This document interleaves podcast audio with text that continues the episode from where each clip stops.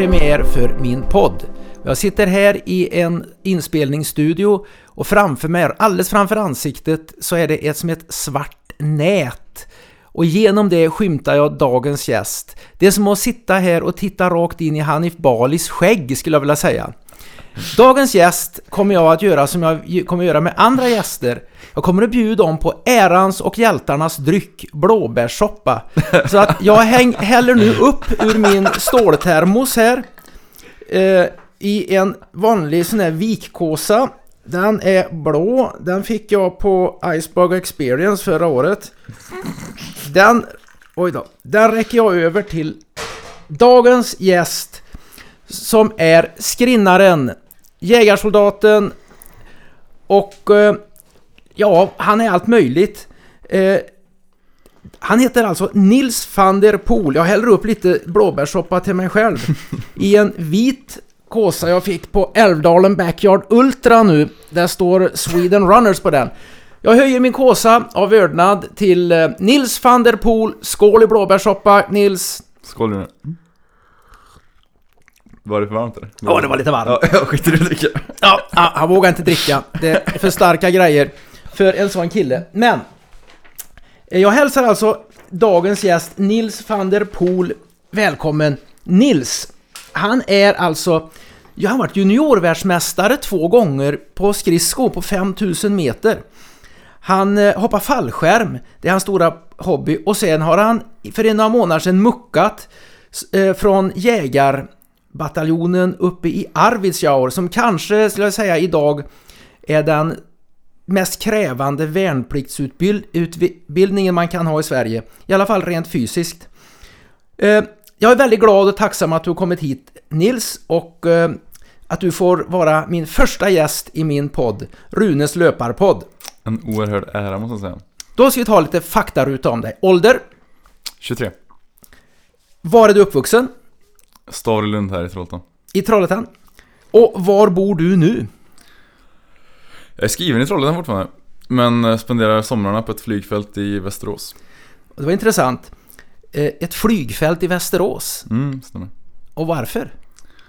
Eh, Jag drog väl dit när jag började hoppa fallskärm då, för, för tre år sedan, 2016. Okej. Eh, För att kunna hoppa så mycket som möjligt egentligen. Då faller ju nästan nästa fråga. Har du familj? Nej, jag har en flickvän här. Flickvän? Mm. Hon hoppar också fallskärm. Ja, det stämmer. Ante mig, för att det är väl en sån här eh, grej som man gör. Det, det, det tar så mycket tid så det är svårt att kombinera med annat. Det beror på hur mycket tid man lägger på det. Ja, Okej, ja, ja, några hopp ibland, men hur många hopp gör du på ett år? 200 ungefär har jag gjort sedan jag började. 200 om Per året? år. Ja. Oj, oj, oj. Utbildning? Eh, inte särskilt mycket faktiskt. Jag är, eh, läser naturvetenskapligt på gymnasiet. Men inte mer så. Det är ju inte så dåligt det i och för sig. Hobby då? Vad har du för några hobbys? Känns som att du har svarat på det redan. Ja. Det, det är ett standardformulär Nils. Men jag antar att det är idrott och eh, lite äventyr tror jag faktiskt också jag skulle kunna lägga till. Mm, jo men absolut. Det får Ja. man säga. Nu är frågan. Vem är världens bästa idrottare? Oj. Världens bästa idrottare. Det starkaste minnet jag har av idrott, det är ju nog Stefan Holms eh, OS-guld i Aten tror jag. Mm, det var en bra idrott. Nu ska du få, Men en, jag ska inte säga att han är bästa, bästa idrottaren i världen. Nej. Men, ja. nu ska du få en fråga. Vem är världens bästa skridskoåkare? Oj. Ja du. Du kan ju räkna medaljer i senaste OS. Ja, det kan man göra. Nej men det är väl Sven Kramer nu, varit... nu, eh, nu aktiv alltså. Nu aktiva. Jo men då får man väl ändå säga att det är Sven Kramer. Sven Kramer, Ja, det kommer holländare. Ja, precis. Eh, hur långt efter dig var han på 10 000 i VM 2018 när du vann på VM 10 000? Det var ingenting jag har räknat på faktiskt. Nej, men jag räknar på det. Han var... Alltså, du slog... Du vann VM-distansen på allround-VM, 10 000 meter. Ja. Eh, och eh, Sven Kramer, olympiamästare någon, eh, några veckor tidigare, hade han blivit, att det var alltså 2018. Han var ett halvt varv efter dig. Eh, Det är rätt bra alltså om man säger, du förstå, börjar förstå varför du får sitta här i studion och vara gäst i min podd. Du är inte direkt, du, alltså du dricker blåbärssoppa men jag kan inte påstå att du är något blåbär inom idrotten. Du, du slår, och trots att du slog världsmäst, olympiamästaren eh, med ett halvt varv på 10 000 meter skridsko så är du totalt okänd som elitidrottare i nästan hela Sverige. Visst är det skönt? Visst är det skönt? Ja, det är bra. Det, men det är härligt att du försöker välkomna mig till podden. nu, nu, nu, har, vi, nu har vi alltså eh, satt tonen för att berätta att du drivs inte av att odla ett ego. Jag hoppas inte det. Nej. Men eh, det är rätt kul alltså, efter det här eh, VM där du då var världsbäst på 10 000 meter. Då kan man undra eh, varför åkte, du åkte ju alltså 5000 meter i OS mm. i Korea nu 2018. Men du åkte inte 10 000. Mm, stämmer. Nej men eh, OS-kvalet gick på hösten 2017 och eh, jag hade oturen att bli sjuk två dagar innan vi skulle kvala 10 000 meter. Eh, och därav lyckades jag inte kvala. Alltså, det är väl otacksamt att det bara fanns något enstaka tillfälle att kvala? Ja, tyvärr. Men eh, 10 systemet fungerar så på skridsko. Och det är lättare att kvala 5000, det finns mer platser och det finns eh, mer tillfällen du kan eh, kvala in också. Ja. Eh, och det beror på att det tar så pass lång tid att köra 10 000 meter. Man kör ju bara 2-2 hela tiden. Mm. Så om det är 20 personer som vill köra, då har du ju... Ja, vad blir det? Fyra timmars tävling liksom. Oj. Så det tar ju tid helt enkelt. Ja, då är, är frågan alltså vad, hur gick det för dig på 5000 i OS? Ja, det gick väl ganska bra.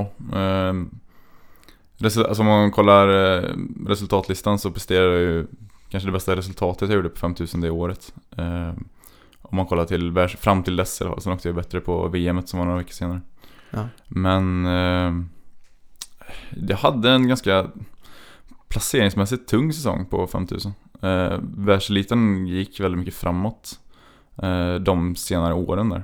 Eh, men ja, det var ju inte ett fläckfritt lopp, men det var ett, eh, det var ett bra lopp. Och vad fick du för placering? 14 plats vill jag 14 minnas. plats.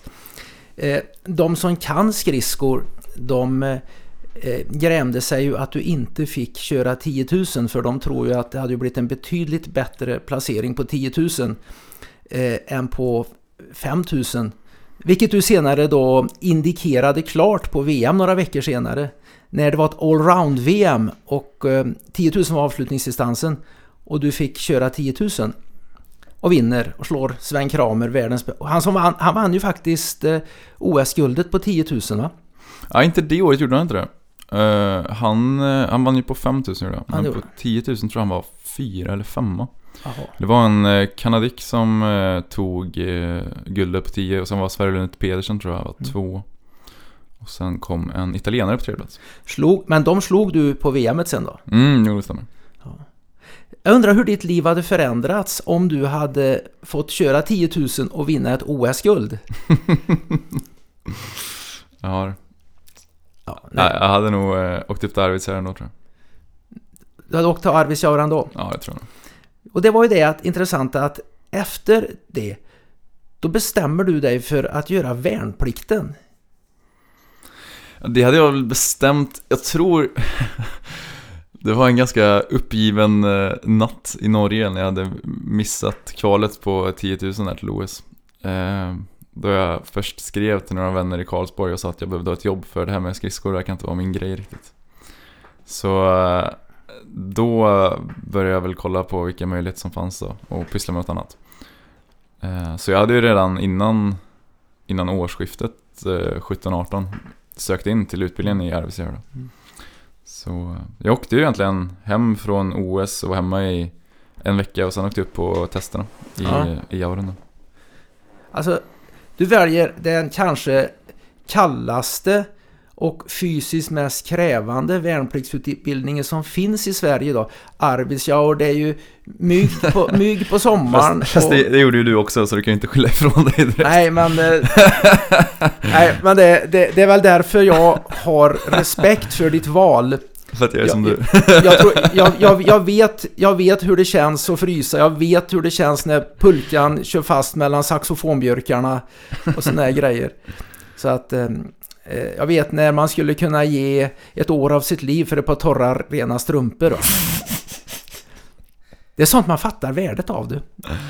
Jo. Det påverkar en som människa. det förstör en som människa också. Tror du det? Ja, på sätt och vis gör det väl.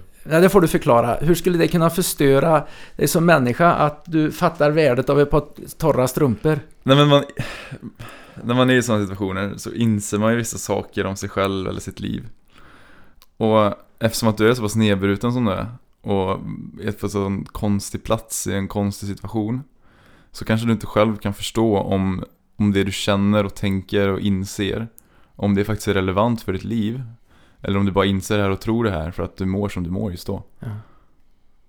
Ja, det jag lärde mig av min värnplikt på fallskärmsjägarskolan, det var ju då på den tiden när alla skulle göra värnplikten, eh, det var ju, det var ju just eh, eh, magin i ett par torra strumpor. För jag förfrös ju fötterna ett par gånger. Och min Mm. far, han var med i Skogskarlarnas klubb. Sån där för gamla orienterare. Och årsavgiften, medlemsavgiften i Skogskarlarnas klubb var ett par goda strumpors värde. Och det hörde jag när jag var barn och fattade det var den dummaste eh, medlemsavgift jag någonsin har hört. Ett par goda strumpors värde. Men efter att ha gjort värnplikten, som jag talade om, så tyckte jag var den bästa medlemsavgift för jag tror att jag skulle fläskat på med strumpor för 500 kronor. Bara för att det, jag vet att de kan ha det värdet och mer därtill. Eh, vad, vad, ah, alltså, du sa att det var nedbrytande ibland, men militärtjänsten där uppe måste ju ha utvecklat dig också på något sätt. Jo, men absolut. Det är klart det gör. Hur då? Ehm, ja. Alltså man, man får en, en annan syn på samarbete liksom. Mm. Och förstår väl att eh, ibland så är hur man gör någonting inte särskilt viktigt utan att resultatet uppnås snarare. Mm. Och då får man lägga vissa kanske principer eller värderingar eller logik åt sidan och, och lösa en uppgift helt enkelt. Ja, du har ju, du har ju tävlat mest i en individuell idrott. Mm, Och eh, klart, du- du spelade lite bandy mm i barndomen också. Var inte bandyn som fick in dig på skridskon? Jo, så var det. Så att eh, då har du fått nu via värnplikten jobba med lite lag. Om inte det är idrott att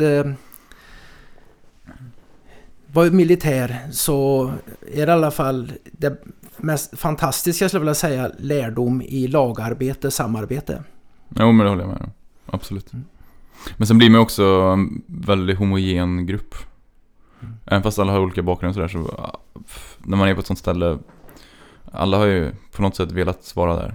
Så att det är ganska, ofta ganska lätt att samarbeta med de människorna då.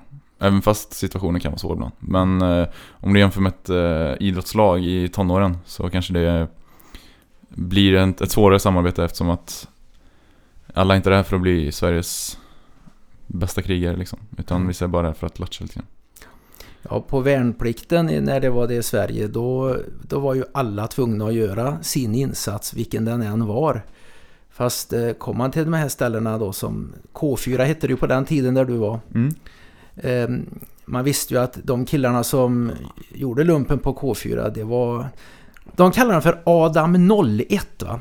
De klassar dem ju fysiskt, en, fysiskt klass A, eh, psykiskt eh, kategori 1 va? Det var Adam 01 Det Mhm. var bara Adam 01 på K4 och de andra ställena så att... eh, Ja, jag vet inte ifall vi är Adam 01 men Ja, nej, men det... vi frös nog lika mycket som vem som helst har gjort. Ja, det är intressant hur du försöker eh, eh, maskera din självbild. Hoppas den är mas- Alltså, det är klart att jägarbataljon där uppe i Arvidsjaur, du är inte densamma när du kommer ut. Nej, man... man är snabbare på att ta på sig regnstället. Men... Ja, men hur kom du in på fallskärmshoppningen då? Ja, hur fasen kom jag in på det?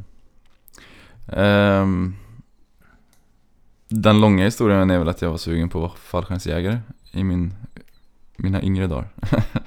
Men um, um, sen var jag sugen på att åka skridskor också. Och då, jag tänkte väl i princip så här, vad är det roligaste man kan göra med sitt liv? Och då kom jag på att fallskärmshoppning är nog bland det roligaste man kan göra. Så då,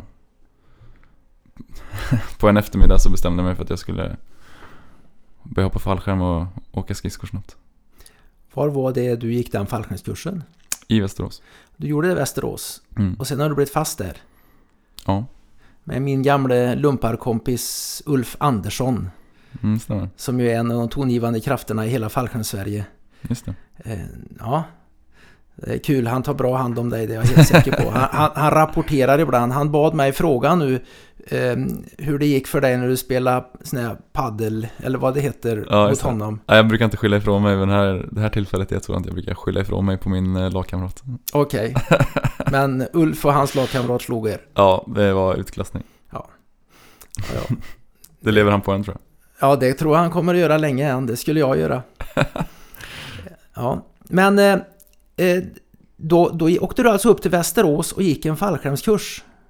Mm. Och det var inte som fallskärmskurser var förr. Eller som man lär sig hoppa i det militära, att det är på... Man kliver över rampen på en Hercules med en lina bak på ryggsäcken så att säga som drar ut alltihop. Utan ni hoppar från, var det 4000 meter i början eller? Ja, precis. Och eh, hade med fritt fall och fick dra själv, var instruktörer med i luften. Det är så. Ja, det är annat än, än hur det var förr. Jag vet att när jag eh, skulle lära mig hoppa fallskärm i det militära, jag var inte rädd för döden. Nej, Jag var inte rädd för att, eh, att bryta ben eller slå ihjäl mig. okej. Jag var bara rädd för att, att göra fel och få skäll av instruktörerna. Typiskt värnplikt. Det, ja, det är det. Jag Ja. tror det, det hindrar ju ganska mycket utveckling i, eh, i Försvarsmakten i början tror jag. Folk som precis, ja, som gör sin grundutbildning till exempel. Att man är så oerhört rädd att göra fel så man gör så mycket konstiga grejer. Ja, jag kan berätta att jag jobbade ju ett år på Artilleriets officershögskola 95-96. Ja. Och eh, då satte vi pulsmätare på, på ett försök på kadetterna när de skulle göra sitt första fallskärmshopp. Mhm. Och så mätte vi på klockslag, vi kunde se precis på sekunden på pulsmätaren när de hade hoppat ut. Mhm. Och eh, då kom det laget stå upp i Hercules där, då Ja. var det, gick pulsen upp. Och sen var det en peak som kom några sekunder efter uthopp, när Mm. de ligger i luften. Och sen gick pulsen ner. Och sen kom det den största piken.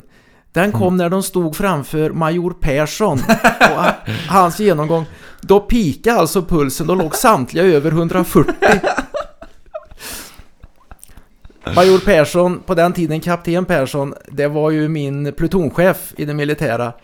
En hedersman ut i fingerspetsarna med en väldigt lustig humor som går ut på att odla den här imagen av den stränge eh, befälet. Men Ja. en otroligt varmhjärtad och eh, Paul, det är lite grann en man som heter Ove, förstår jag menar. Ja, jag förstår. Eh, då, då var de rädda. Det, det var då någon pika. Men hur, var du rädd dina första fallskärmshopp? Var oerhört rädd. Mm. Men jag var nog mest rädd för att jag inte skulle våga hoppa tror jag. Ehm, det är jobbigt när man har bestämt sig för att hoppa ut från ett flygplan och inte göra det. Men så det var väl nästan det jag var mest rädd för. Eh, känner du till några som inte har hoppat ut när de väl har varit uppe? Jo, men det, jo, men det absolut det gör jag. Jag har en vän som eh, instruktören fick dra ut ur planet. Oj, Så det, var ganska, det finns en ganska rolig film på det. ja, en spark i baken, det är en väldigt bra motivationsfaktor. ja, jag tror att det bastant tag om en bröstrem och sen så var det bro- brottningsmatch i två sekunder tills Nej, instruktören, Oj, oj, oj. instruktören vann och sen var de i frifall. Hur upplevde den här eh, stackars nybörjarhopparen det då?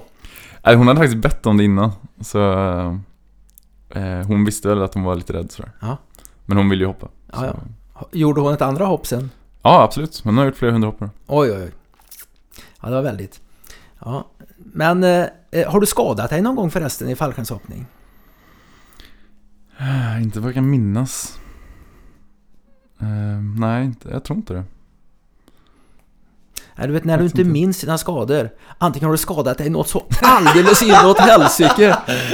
Eller så har du bara fått en litet skrapsår som läkte dagen efter va? Ja, men- ja, man har väl liksom haft någonting. Jag hade ju sönder hjälmen ganska nyligen. Men eh, det var ju bara hjälmen då. Den har man ju av en anledning. Ja, ja. Jag hade bara, bara, lite, bara sönder hjälmen. Ja, Det var bara en smäll mot huvudet. ja exakt. Ja. Nej, det var självförvållat. Så det var... Hur sjuttsingen får man sönder hjälmen? Nej du- men vi gjorde ett tvåmannahopp och sen så när vi skulle bryta av då och flyga åt varsitt håll för att kunna dra skärmen säkert så, så klantade jag mig lite grann och eh, flyger in i, i henne då. Ja.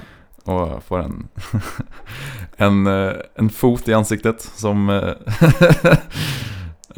som tack för det då. Kom inte här och tafsa på mig 3000 meter över marken, hörde Eh, du. exakt, så var det. Precis så var det. Äh, så då gick hjälmen sönder. Ja. Men eh, det var ingen fara.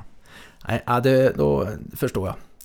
Ja, nej, men eh, jag har inte råkat ut för några fallskärmsolyckor överhuvudtaget, men jag fick en martall i baken en mörk natt eh, i Västergötland. Blandade, jag gjorde en toalettlandning i toppen på en martall ute på, ute på, det var nästan en sån där eh, anal probe som Cartman i South Park fick när aliens hade kidnappat honom bara rakt upp.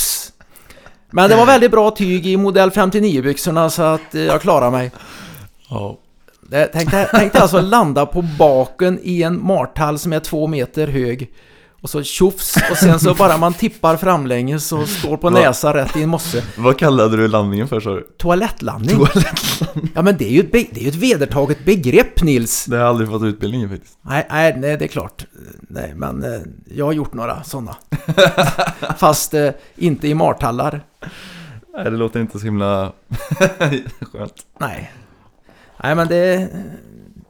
Vad innebär då toalettlandning? Att man... Nej, toalettlandning är egentligen, i, i dess rätta bemärkelse, det är att man... Fötterna klappar ju i marken och så i princip sätter du dig på baken. Jaha, så du missar rullningen liksom? Du missar rullningen. Ja, men ja, okej. Mm. Bryter man inte rätt mycket då ofta? Det, nej, det, det är inte säkert att man gör det, men det är ju inget bra sätt. Alltså det finns ju bättre sätt att landa. jag förstår det. Ja du, och du kommer fortsätta med fallskärmshoppningen antar jag? Mm. Det hoppas jag. Och ko- du kommer fortsätta med det militära kanske? Det har jag ingen plan på i dagsläget egentligen. Nej. Ehm, Men det är ju, alltså, det är ju trevligt att... Det är trevligt att umgås med sina bästa vänner liksom, Mm. på ett sånt sätt. Då en fråga. Mm. Eh, Du åkte inte skridsko i vintras. Det stämmer. Du åkte skidor. Ja, det gjorde jag ju. Vita blixten, Ja, just det. pulkadragare, Jo, Försvarsmaktens, en av försva- Försvarsmaktens starkaste ardennerhästar framför en pulka antar jag. det låter jag osagt. Ja, ja det, det. Men, eh, ska du fortsätta med skridsko? Jo, det ska jag. Mm. Minst eh, två och ett halvt år till har jag sagt. Ja. Eh, du vet, Sver- eh, Stockholm sökte ju vinter-OS 2000, vad blir det, 26 va? Just det. Ja. Och då tänkte jag så här, yes! Då kommer Nils att vara i sin absolut bästa ålder. Va? Tju- Mm. Då är du nästan 20, vad blir du då? 20, Ja, om, vad fasen blir det då? 20... ja, 27, 28 år 28, 29? Ja, Ja. är du. Och tänkte jag, då, då pikar Nils. Och eh, så berättade, tänkte jag det att, och sen ringde jag ju dig och pratade med dig när Sverige in, eller Stockholm inte fick eh, vinter-OS. Ja, just det. Kommer du ihåg vad du sa? Ja, det minns jag. Berätta. Ja, jag sa väl att det var otroligt skönt för min del. Att slippa... Om det är så att, nej det är ju konstigt sagt alltså, det låter ju väldigt märkligt. Men... Eh, jag har ju alltid, eller de senaste åren liksom aldrig lovat någonting om framtiden till någon sådär. Eh, men eh, om ett, framförallt vad gällande min idrottskarriär då. Eh, men jag sa ju efter för olympiaden så sa jag att jag ska göra en till och försöka, försöka göra det bättre helt enkelt. Ehm, men att se som, eh, som skridskoåkare, eller jag tycker i alla fall, att som konditionsidrottare att försöka se sin satsning om sex eller sju år, det är ganska mentalt eh, nedbrytande liksom. Det är ju svårt att motivera sig till ett intervallpass. Det är ju svårt att inte motivera sig till intervallpass i sju år till. så eh, för psykisk skull så ser jag väl kanske bara nästa, nästa OS då. Eh, och sen får man ta ett beslut om man vill fortsätta efter det. Och är det så att man inte vill fortsätta efter nästa OS, då är ju det ett ganska svårt beslut att ta ifall du har fyra år till ett OS på hemmaplan. Det ju, kommer man ju ångra bittert resten av sitt liv om man tackar nej till det.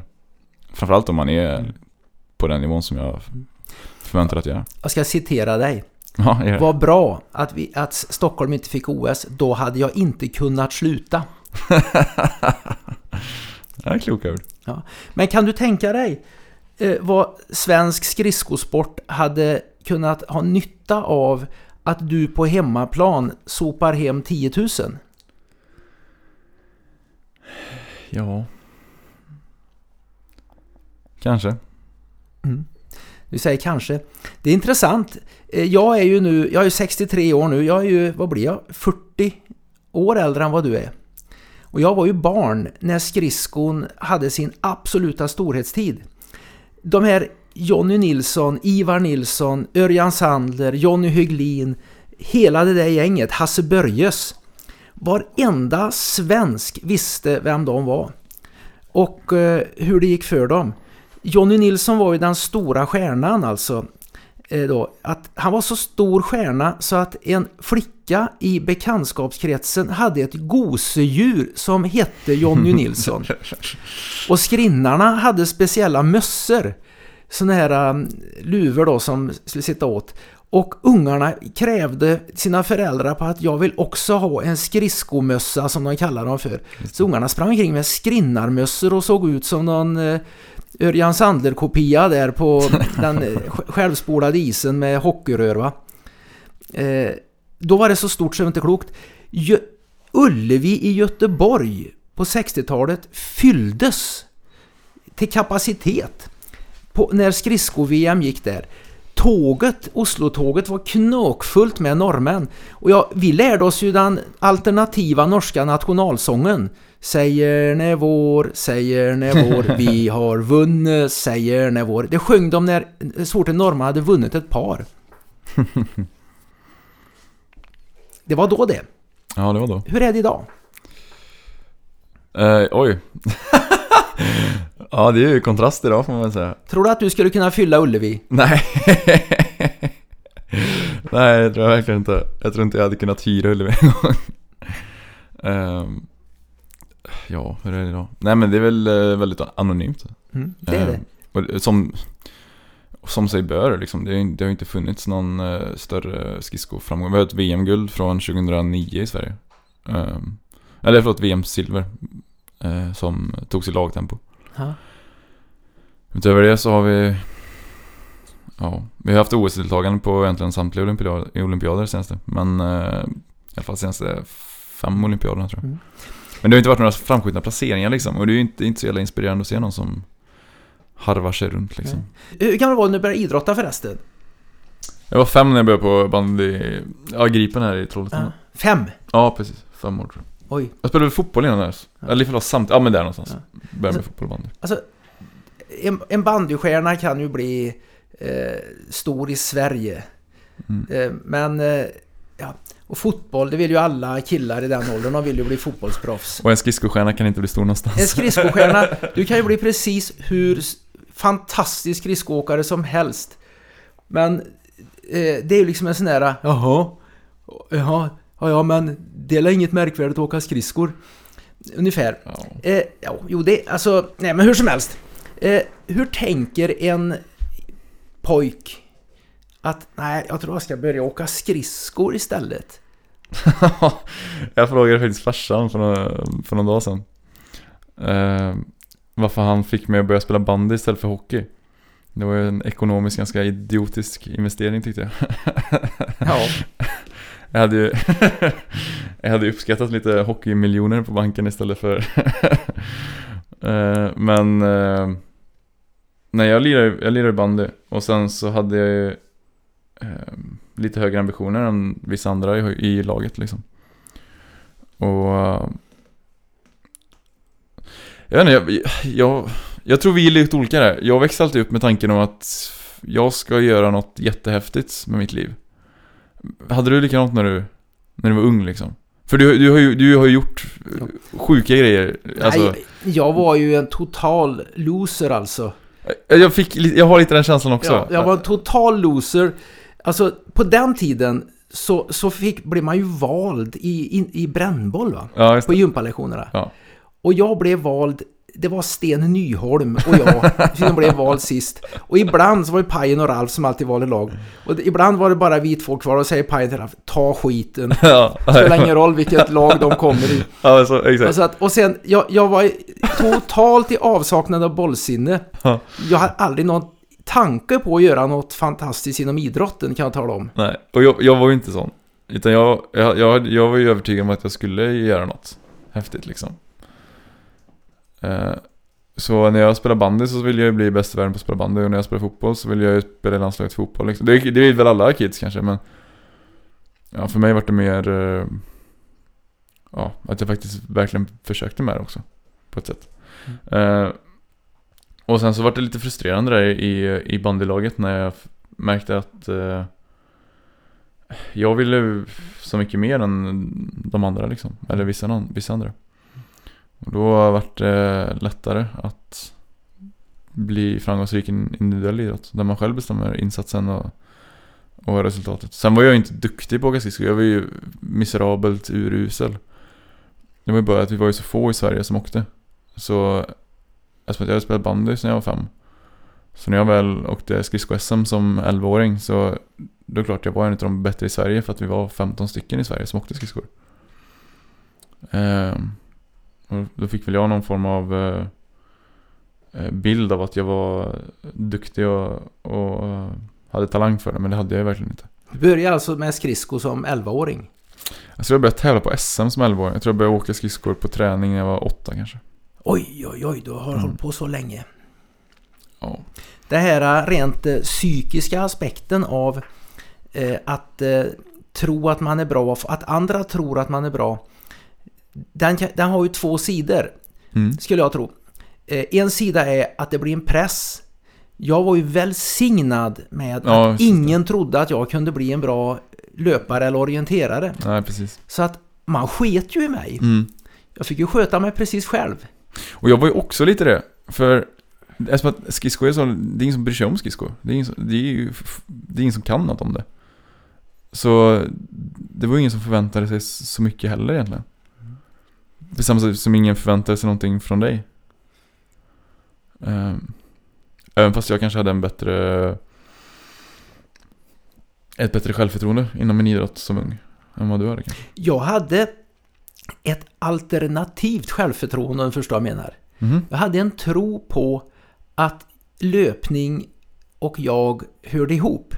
Okej, Jag är löpare, det var min självbild. ja Och det var en del av självförtroendet då. Ja, Så att det spelar ingen roll hur det gick på tävlingarna så var jag fortfarande löpare. mm. Och sen fick jag förmånen att eh, vistas i en prestationsmiljö som var helt perfekt i Trollhättans Sportklubb på den tiden. Mm. Där det inte var någon som satte press på någon. Ja. Utan det var alltså ren... Ja, vi gör detta, det är en kul grej. Mm. Vi är totala amatörer. Men vi lär oss av varandra. Mm. När du skulle presentera mig förut så, vad, vad var det du sa? Du sa att jag var... Ja, du har varit juniorvärldsmästare två gånger. Ja men du sa ju något mer. Du sa att jag var... Sa du att jag var fallskärmshoppare? Nej, sa du Nej, inte. jag, du var ju alltså... Jag, att du var eh, skrinnare Ja. och fallskärmshoppare och eh, jägarsoldat. Och, Just det, det var på ditt... Eh, när vi hade varit ute igår så gjorde du ett inlägg på Facebook. ja. Och där, jag tänkte när jag läste det Mm. Så tänkte jag så här, det här är den finaste presentationen jag någonsin har fått. För du sa skridskoåkare, jägarsoldat, fallskärmshoppare, äventyrslöpare. Ja. Och jag tror nästan att jag ser, jag, alltså i den världen jag lever, eller den delen av mitt liv som jag befinner mig mest i, så är jag ju inte så mycket skridskoåkare. Det är ju en ganska, jag bor på ett flygfält i Västerås och hoppar fallskärm med mina fallskärmskompisar liksom. Jag har inget, inget lag jag tränar med där, jag har ingen närvarande tränare på den platsen, jag är ganska frånkopplad eh, från andra elitidrottare liksom. Så jag definierar mig mycket mer som en skridskoåkare än än som, eller förlåt, jag definierar mig mycket mer som en fallskärmshoppare än som en skridskoåkare. Mm. Medan jag kanske i min, mina tonår, i alla fall tidiga tonår, definierar mig mycket mer som en skridskoåkare, precis som du gjorde, fast du definierar dig som en löpare. Jag tror att självbilden eh, styr oss väldigt mycket. Självbilden strävar efter att bli uppfylld. Och min självbild var, jag är löpare. Och jag är den här sortens löpare. Mm. Jag är den där löparen som inte springer intervaller utan som ger sig ut rakt ut i bygden. En bygdelöpare kan man säga. Den där löparen som lär sig vad bondgårdarna jag springer förbi heter. Mm. Och som skriver upp i dagboken till exempel att idag såg jag första harven ute på åkern. Ja. Du vet va? Ja, jag förstår. Ja, Eh, ja, den jag- sortens löpare var jag. Och det där, det där, jag var väldigt komfortabel med att vara den sortens löpare. Den, min självbild, den strävar efter att bli uppfylld och därför Mm. bara den fortsatte. Ja, och jag tror, att, jag tror att du har helt rätt. Jag tror det gäller, det gäller nog mig med ganska mycket. Fast min självbild är ju annorlunda då. Mm. Men att man jobbar för att uppnå sin egen. Om, om, jag, om jag sitter här och säger att jag aldrig värmer upp till exempel på träningspass. Då blir det en självuppföljande profetia liksom. Ja. Ja, det, det, jag, jag känner igen det där lite grann med mig också med intervallträning. Ja. Folk tror ju att jag är emot intervallträning. Mm, jo det gör de. Alltså, eh, nej det är jag inte alls det. Men jag gör det inte. Och det har blivit en sån stor bild av min självbild att eh, jag... Eh, nej, jag springer inte i intervall. Och det, jag, jag, jag, tycker inte om den sidan av mig själv. Men det var kul att prova ett intervallpass. Nej men alltså om jag springer ett intervallpass då har jag ju sabbat min självbild. Det går ju inte. Däremot så, så är det andra som har en Rune Larsson-bild också. Ja, hela, jo, Att- det fundamentet som dina föreläsningar bygger på faller samman lite grann. Ja, att, att Rune Larsson kan inget om intervallträning. Eh, det är ju lite fel. Jag kan väldigt mycket om intervallträning, skulle jag vilja påstå. Mm. Jag har eh, varit och studerat intervallträningens fysiologi i detalj, men eh, jag, gör det inte själv. Och som sagt var, om jag skulle springa ett intervallpass, är jag Rune Larsson efter åttonde tusenmetern? Nej, men det, det, var lite grovt överdrivet naturligtvis. Mm. Men ja, jag, tror att, jag tror helt enkelt det att vi styrs mycket av vår självbild. Ja. Och hur sjuttsingen får vi den självbilden? Men den tror jag skapas mycket utifrån också. Ja, jag tror Säger, det. säger folk att du är duktig skridskoåkare, du tror att du är en duktig skridskoåkare. Ja. Säger folk att eh, du är en konstig löpare, då är du en konstig löpare. Mm. Det, det är... Jag tror inte man kan eh, smickra någon till en bättre självbild utan det måste vara uppbackad av fakta. Det måste någonstans finnas Mm, att man absolut. accepterar det, det, det, du kan ju inte få mig till exempel att säga du är två meter lång. Du är två meter lång. Om det alla försöker säga att jag är två Fast meter på lång. Wikipedia står det att jag är 1,64. Ja. Jag är 1,83. Eh, Jag vet det, det är fakta. Om de folk börjar försöka pracka på mig en självbild som inte stämmer. Ja, 1,77 står det tydligen på. 1,77 står det för dig. Ja, det Och så står det att du väger 66 kilo. Så är det kanske. Ja. Men när skrevs den? Wikipedia-inlägget tror du? Oh, jag skulle... Ja, du jag har faktiskt ingen aning. När var du 1,77 lång? Men jag jag är väldigt nyfiken på vem som, vem som har skrivit det. Vem är det som har gått in och skrivit hur lång jag är på Wikipedia? Ja, det är en intressant grej. 15 februari 2019. 15 februari 2019. Nej. Nej, det, gick, nej, det måste jag sett. Ja, okej. Ja, senaste ändringen. Ja. Okej. Det, Ja, det är märkligt alltså. ja. Nej, det var väl någon som hade en fel Nils van der Poel-bild. Ja, men vad har de fått dem upp? Har de kollat mitt pass? Ja, det kanske de har gjort. Det kanske var någon, eh, någon sån här som sitter inne med information om dig. Du vet, eh, du har ju varit militär nu va? Det är stora stygga björnen har, Ja. Har eh, koll på dig. Jag kan hoppas att försvarets eh, register är bättre än så kanske. Ja. Nej men, Ja, eh, med träning. Mm. Mjölk, om jag säger mjölksyra, vad säger du då? Ja. Det är ju väldigt intressant det där. Folk gillar ju att prata om mjölksyra. Är det mycket mjölksyra i skridsko eller? Det verkar ju vara väldigt mycket mjölksyra. Wow. Jag vet inte. Det, vi- när jag var yngre så fanns det ju... Och det kanske finns fortfarande att... Som löpare, är det mycket, är, blir det mycket mjölksyreträning som löpare? Eller kampas man som långdistanslöpare? Kamp, har du kampat mycket med mjölksyra i dina dagar? Man har ju haft mjölksyra naturligtvis. Jo, jo. Men... Eh, eh, jag tror att upp till 1500 meter, 5000 meter, Ja. då kan man under korta perioder under tävlingssäsongen tjäna på att träna med mjölksyra. Ja. Övrig tid tror jag att mjölksyraträningen kostar för mycket. Den kostar att eh, det sliter för mycket på kroppen. Du Ja. får ett surare blod, längre återhämtning krävs. Och eh, mjölksyran påverkar ju mitokondrierna i muskelcellerna. Precis. Det där, där kraften utvecklas negativt. Sen finns ju andra fysiologer. Bengt Saltin, salig i åminnelse, professor i- i Köpenhamn i fysiologi. Han eh, hävdar ju precis tvärtom med mjölksyra. Och han backar ju upp det med forskning. Mm. Och jag eh, backar upp eh, min, detta med mjölksyra med empiri och aversion. Och bristande smärttålighet kanske. Nej, nej, men jag tror faktiskt att, eh, att mjölksyra träning den, kan, den ska man nog inte bedriva under grundträningsperioden i alla fall. Nej men det är vi ganska överens om. Det tror jag. Vi är ju överens om ganska mycket. Mm. Men, och det är en av sakerna. Men som, eh, som, löp, som långdistanslöpare, det är inte mjölksyran som kommer sätta stopp för dig. Alltså, det är inte, när du är i slutet på ditt eh, 10 milslopp. Nej, nej, nej. Det är På inte- Ultra. Ja, Nej, nej, nej. Det är inte mjölksyran. Det, det är eh, Jerry Cantrell, en amerikansk ultradistanslöpare. Han är mer känd under sitt alter ego Lazarus Lake. Han är, han är alltså en riktig superkändis Mm. i ultravärlden. Han är över 70 år. Det är han som startade det här och driver det här eh, fantastiska loppet som ingen går i mål i va? ja här- Barclays eller? Eh, Barkley. Ja. Eh, och eh, han, det är han som uppfann det Backyard Ultra som alla är så populära. Han, han skrev i krönika i tidningen Ultra Running på 80-talet tror jag. Mm. Och jag läste det bästa definitionen. Alltså att på medeldistans pratar man om syrebrist. Alltså de får det med Mm, mjölksyra. På långdistans, på maraton pratar man om glykogenbrist. Det får slut på näring. Mm. På ultradistans pratar man helt enkelt om brist. Du får brist på precis allting. Och det är de där bristerna som får löparen att brista eller saktar ner dem. Men mjölksyra blir det nog inte mycket.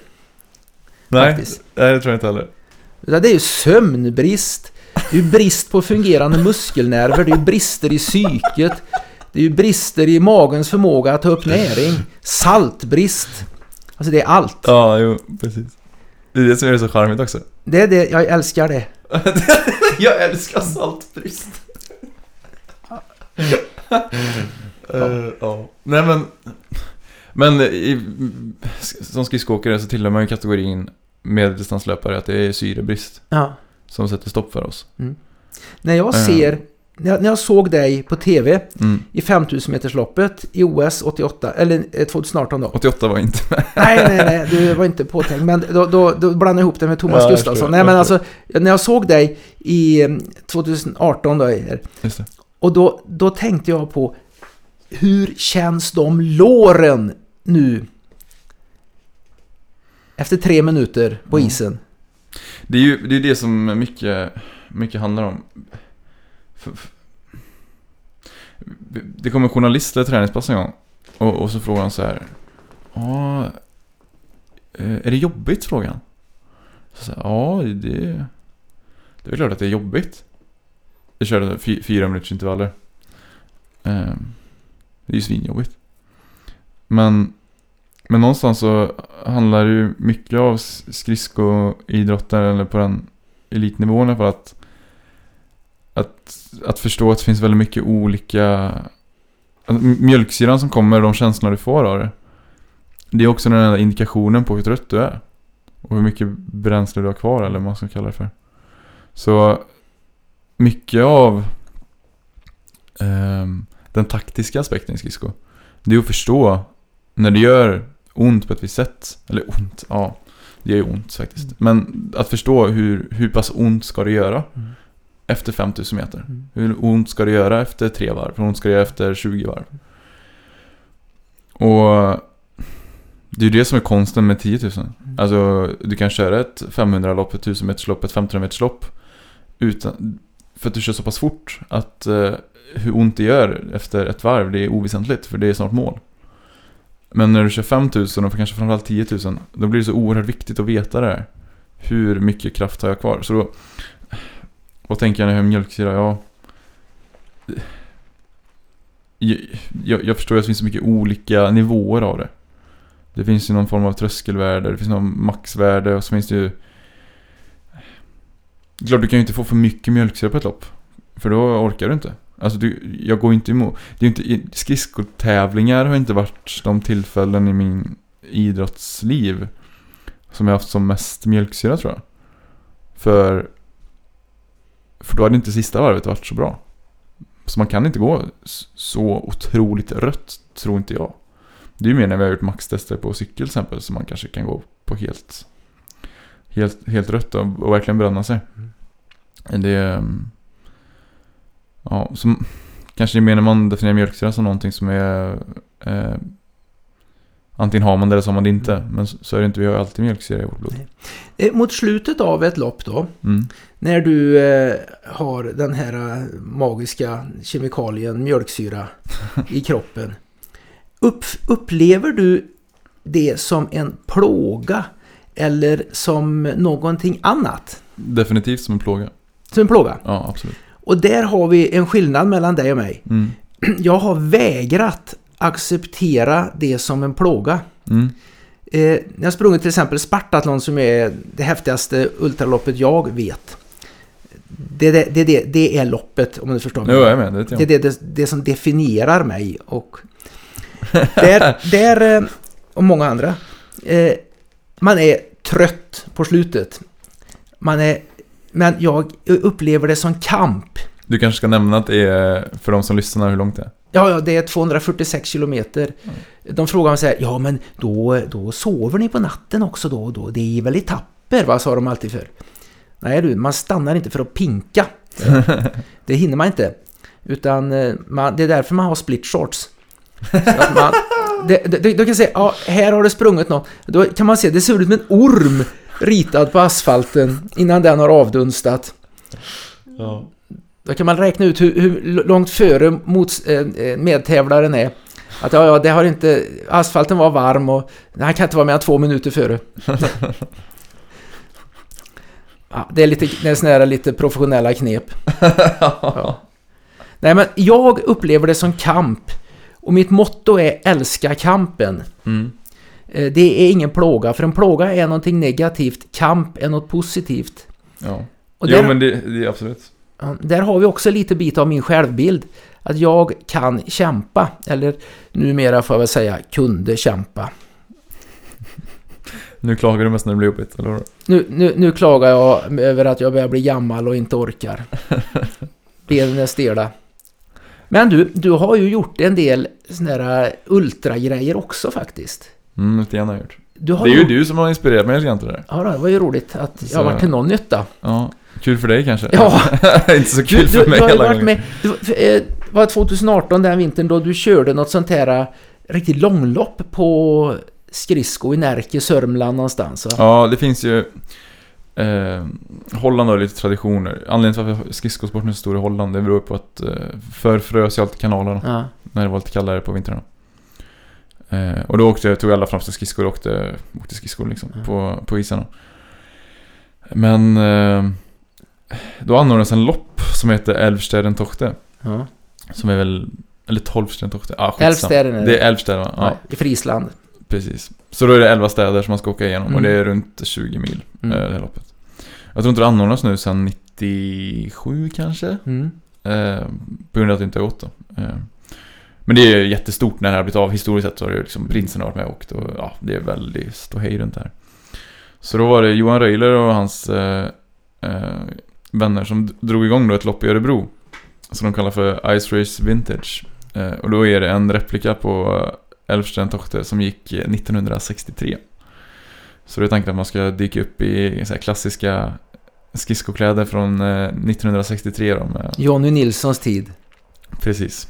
Så det är inga nylondräkter och klappskridskor utan det är gamla läderplösar och eh, stickade mössor som du pratade om. Nej, det är underbart. Johnny Ja, Nilsson-mössa, skrinnarmössa. Helt riktigt. Herregud, jag undrar om jag har min kvar. Ja, så då...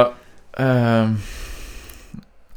ja, jag var inte den som är bäst på att förbereda mig alla gånger. Så jag tog ju fram de här löderplösarna som jag aldrig hade åkt på tidigare. Och tänkte jag skulle åka 20 mil på dem. Ehm, Jag kom, ja kom jag? En och en halv mil, sen bytte jag skridskor till ett par andra som var lite, lite stabilare i alla fall då. Ehm, Och sen åkte jag ytterligare eh, sju mil kanske. Sen eh, bröt jag det loppet. Och det var det, jag tror det var första gången som jag bröt en tävling. Som, för det, jag hade liksom aldrig, eller av den anledningen. Alltså av anledningen, jag pallar inte göra det här just nu. Jag vill inte fortsätta. Psyket. Ja, ja helt och hållet psyket. Det var ju definitivt möjligt att fortsätta. Mm.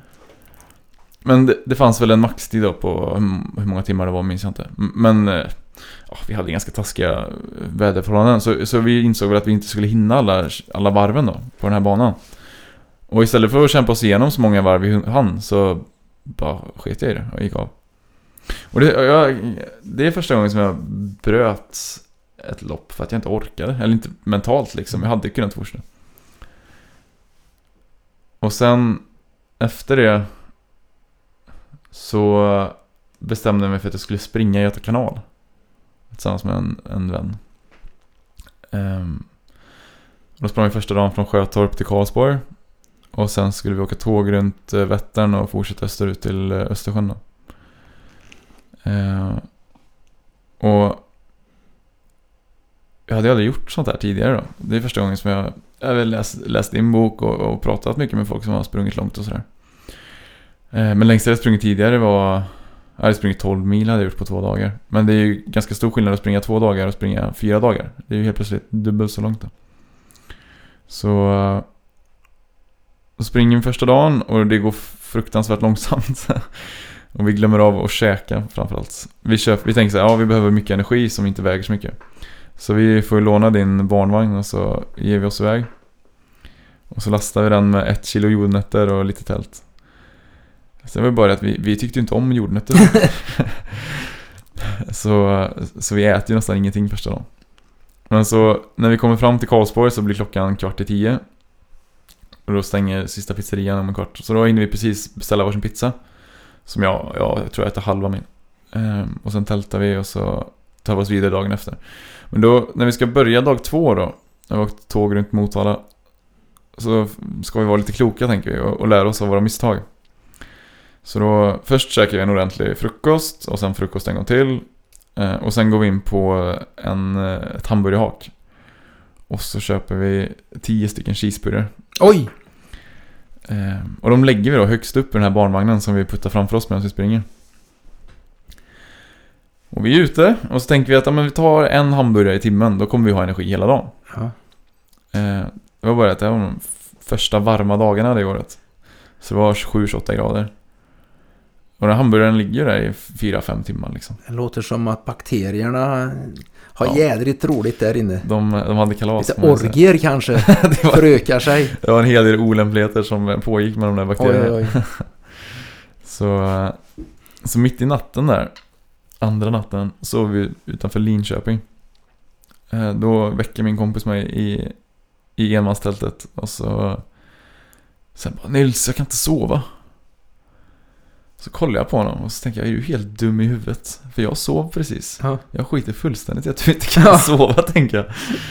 Och jag säger väl ungefär det till honom också då. Eh, och då, eh, ja, artig som han är då, eh, så vänder han sig om lite surt och, och försöker somna om då. Och då lyckas inte jag sova efter det, så Nej. jag ligger jag vaken i en halvtimme. Och så, sen vänder han sig och typ bara, alltså jag håller på att spy här borta. Och då förstår vi väl att jag har blivit matförgiftad då, av de här hamburgarna. Eh, så, eh, eftersom vi hade käkat precis samma sak de senaste två dygnen så förstår jag att det kommer ju hända mig exakt samma sak. Så jag började ringa till eh, olika hotell i Linköping för att slippa vara magsjuk på det här Ja. den här bondens åker då, som vi ligger på. Eh, men det visar att det går inte att checka in på ett hotell i Linköping när klockan är eh, tre på natten. För att ja, men du ska ju checka ut klockan 11 på morgonen eller vad det är. Ja.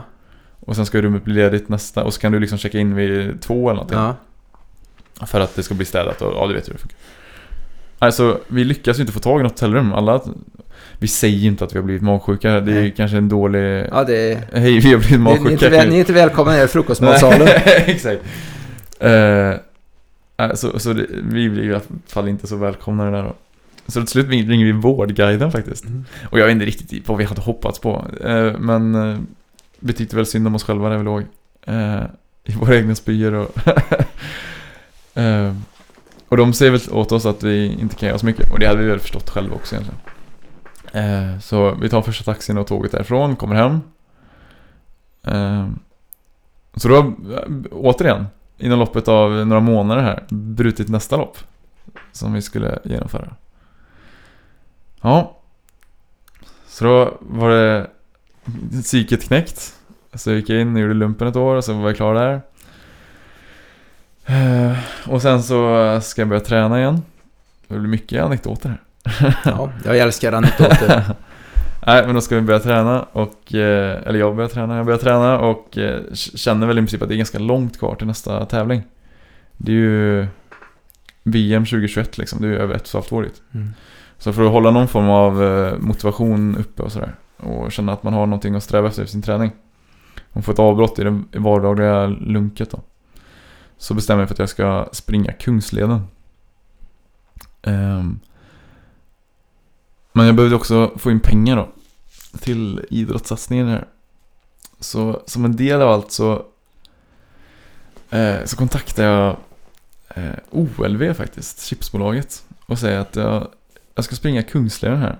Det är 45 mil i svenska fjällen. Jag tänkte bara ska käka chips medan jag gör det. Skulle ni vilja sponsra det? Och det tyckte de var en ganska kul idé. Men, eh, ja. Det jävla PK-samhället vi lever i. så, så vågade de inte. Eh, De var väl oroliga för min hälsa då. Oj, oj, oj. Eh, De förstår inte att potatischips är det absolut bästa som... De, de, var, alltså, de var oroliga för att om du åt deras produkter så skulle din hälsa ta stryk. Ja, det är mycket riktigt. Ja, precis så det var. Vi pratade ju om självbild alldeles nyss. Ja, det är mycket riktigt. Eh, Sen kan jag ju som gammal eh, ryggsäcksbärare undra, hur skulle du få ner 45 mil med 45 mil energi i potatischips i ryggsäcken? Då hade du fått mosa det till pulver. Jo, men jag hade ett knep för det här. För det finns ju som stugor längs eh, Kungsleden. Med två mils mellanrum, en mils, två mils mellanrum. Så. Ehm, där man kan köpa eh, bland annat chips då. Mm. Eh, trodde jag. Kommer du in säger, var är brudarna? Eller var det den där eh, reklamen de hade? Nej, jag är nog för, för ung för det. Har ni fest hos er?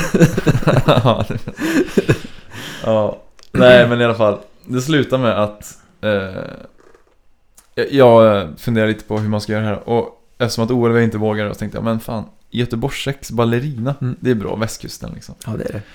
Så eh, visar sig att det är ju samma koncern. Ja.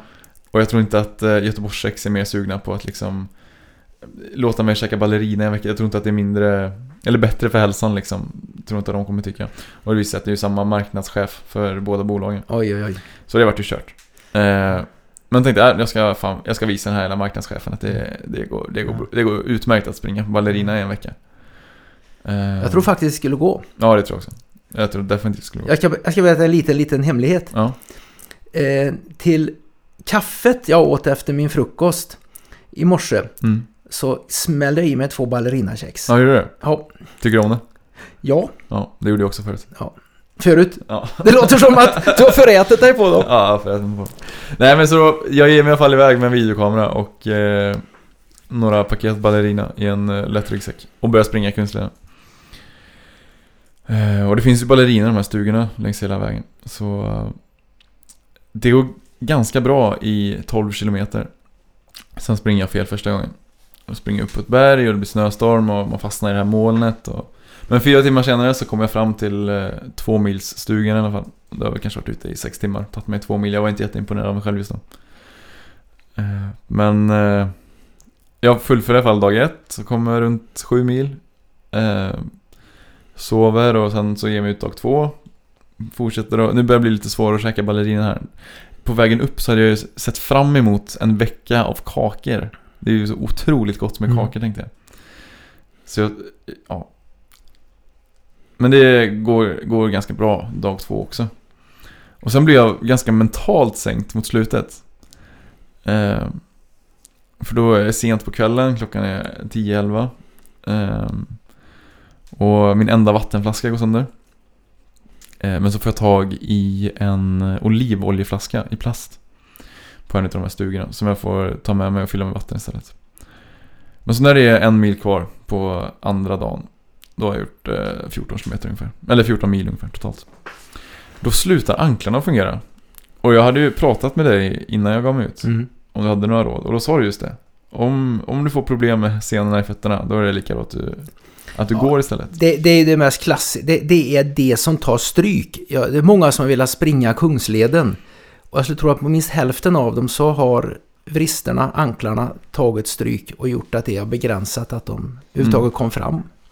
Ja, jag tillhör ju den beskärda skaran Mm. oavsett. Så då bröt jag igen. Faktiskt. Mitt på ett fjäll. Och det var också så här. Det var först då jag började inse hur mycket skit jag har brutit senaste året. ja. och om vi snackar självbild så stämde väl inte det riktigt in på min självbild då. Nej. Ehm, så då... Då, då var jag ju så oerhört trött på att springa liksom. Men då hade jag ändå anmält mig till en löpartävling på Bergslagsleden. Eh, I... eh, den går jag genom Bergslagen uppenbarligen. Det är den här alltså, när man springer hela Bergslagsleden. Ja, precis. Som ja, ju det är re- olika. ruskigt lång. Ja, den är ju 28 mil. är den. 28 mil. Så den är, ju- men det gör man ju på etapper, så man springer ju inte den i... Man springer den på fem dagar. Ja. Så du springer... Och du får, du får ju liksom sova i stugor och... 28 dividerat till 5 i skogen är inte 28 dividerat till 5 på Slätevägen. Nej, så må det vara. Det är matematiskt omöjligt att det, inte, att det är olika men praktiskt är det så. Jo. Nej, så det... Det hade jag redan anmält mig till. Och, och det tänkte jag, det blir ju en lätt match för mig som har, har tänkt att springa Kungsleden som är betydligt längre. Ehm, men... eh, Jag hade ju det här problemet med anklarna sen Kungsleden. Det var bara två och en halv vecka tidigare. Jag hade inte sprungit mer än en timme sedan dess för att fötterna hade inte funkat. Så med ett par nyvunna vristskydd som jag tänker ska rädda mig här i fem dagar så ger jag mig ut på Bergslagsleden då. Och eh, det tar mig 15 kilometer så inträffar då första katastrofen. Eh, då blir jag oerhört bajsnödig. Och eh, orutinerad som jag är i eh, ultrasammanhang då så har jag inte med mig något toapapper. Oj, Eh, men jag tänker att det är bara, det är bara 3-4 kilometer till nästa station. och inget vatten i bäckarna. Inget vatten i bäckarna. Det kommer gå bra det här. Mister, you are in trouble. You are in deep shit. Bokstavligt talat.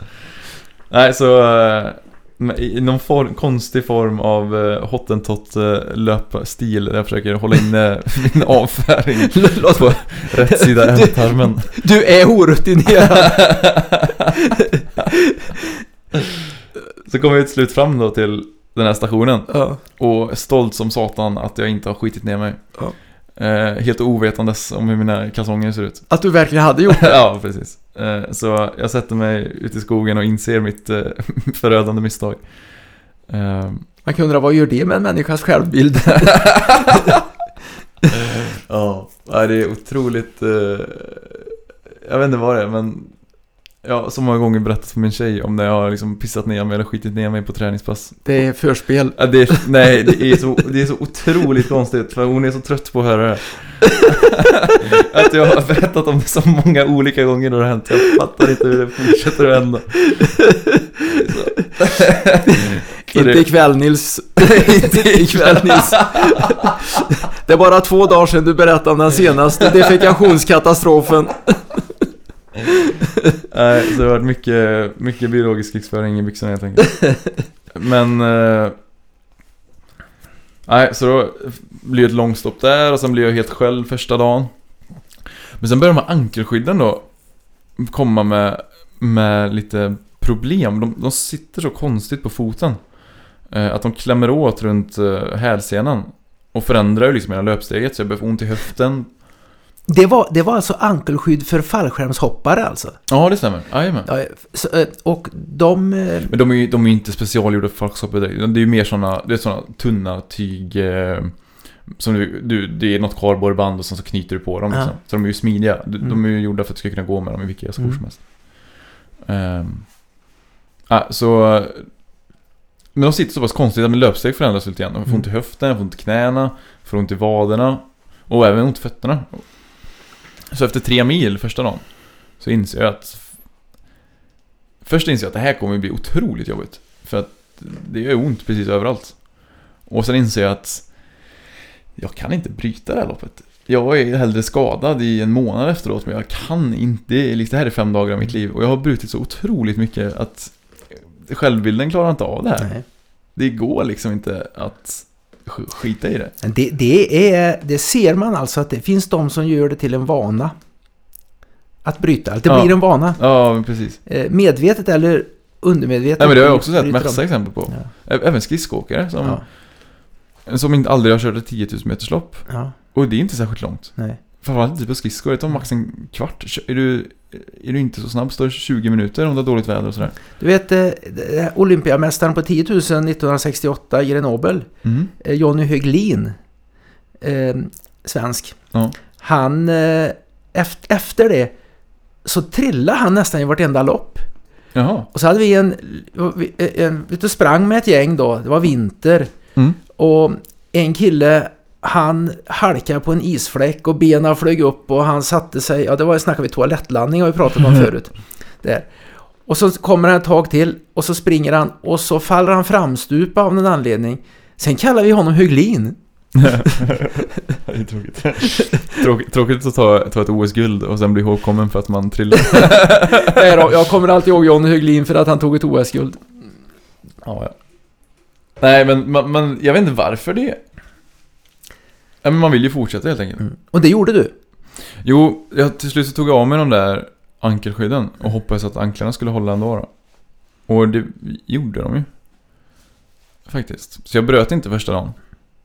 Eh, utan jag fullföljde den, fullföljde andra dagen. Sen så uppstod en hel del problem tredje dagen. För det var otroligt varmt. Så jag hade bara med mig en halv liter vätska ungefär. Eh, och det var ju mot två timmar mellan kontrollerna. Och runt 28, 29, 30 grader liksom. Ehm, så... också en konstig historia. Bara en vecka tidigare på fallskärmsklubben då så... Som så, så många kvällar förut så... Så satt vi och var ganska uttråkade, jag och en kompis. Ehm, och då har en av eh, tjejerna på klubben tagit fram sin eh, bytta med, med vax. Eh, som har när de vaxar benen. Och då kollar jag på honom. Och det är ju min idé från början så jag, jag har ingen att skylla ifrån mig på.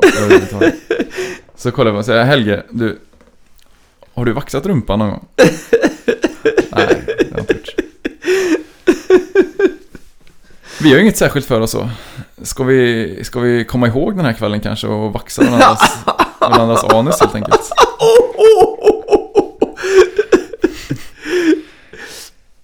Jajamän.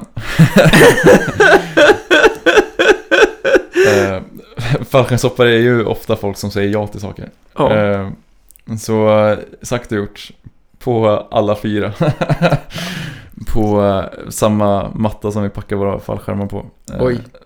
Stod vi i diverse ställningar och smetade vax på varandras rumpa. Åh. Och slet av. Och det- var ju en kul grej liksom. Och det togs väl några roliga... Ja, kul! Jag, jag beundrar ditt sinne för humor. Ja, vi skrattade otroligt mycket och de som kollade på skrattade också en hel del. Ja. Och det togs några vidriga bilder den, den kvällen. Eh, och, och, och till saken hör att vi drack inte en droppe alkohol. Nej. Det var, Oj då. Så det är ju kanske mest imponerande i, Ja, det- i det här. Eh, eh, men det här fick jag ju sota lite för då. På leden. När det var så varmt och jag svettades så mycket. Eh, för huden mellan skinkorna var ju van vid att där finns det ju hår som Mm. tar bort lite friktion då.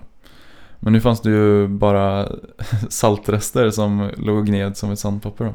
Det fanns inte ens hård koklebärerna. Nej, inte ens det fanns det. Inte ens cocklebärarna hjälpte mig med friktionen. Så... Nej, friktionen i rumpan helt enkelt gjorde ju att jag fick ganska stora skavsår här. eh, när jag sprang. Och det, det funkar ju en timme liksom. Men man har varit ute i tio timmar en dag. Då, då gör det ont helt enkelt. Så jag sprang ju ett tag med en, rump, en hand på rumpan och en hand vevandes i någon form av Oj. haltande löpsteg för att försöka komma framåt. Men då ber jag först på förmiddagen så ber jag min, min vän i supportteamet att bara Du William, jag kommer behöva din hjälp här med att tejpa rumpan. Samma kille jag sprang Ja. Göta kanal med. Ja. Eh, han totalvägrar. Med, med all förståelse. No för, shit. För att han gjorde det. Ja, det var väl det han hoppades på kanske. Eh, men... eh, ja. Det är ju bara två dagar efter att jag har skitit ner mig redan. Så jag förstår att han inte vill pilla i min rumpa. Det är ju inte jättetrevligt. Jag skulle inte vilja pilla i någons rumpa överhuvudtaget. Nej men eh, han totalvägrar och då går jag istället till eh, Tom. Eh, Tom som faktiskt ledde den här löpartävlingen. Mm. Vi var ju bara åtta som sprang. Det var inte så många som tyckte att det var en bra idé att springa 28 mil. Eh, men Tom då som är AI-utvecklare på Google i Belgien. Han, eh, han log och så sa han Get down there man.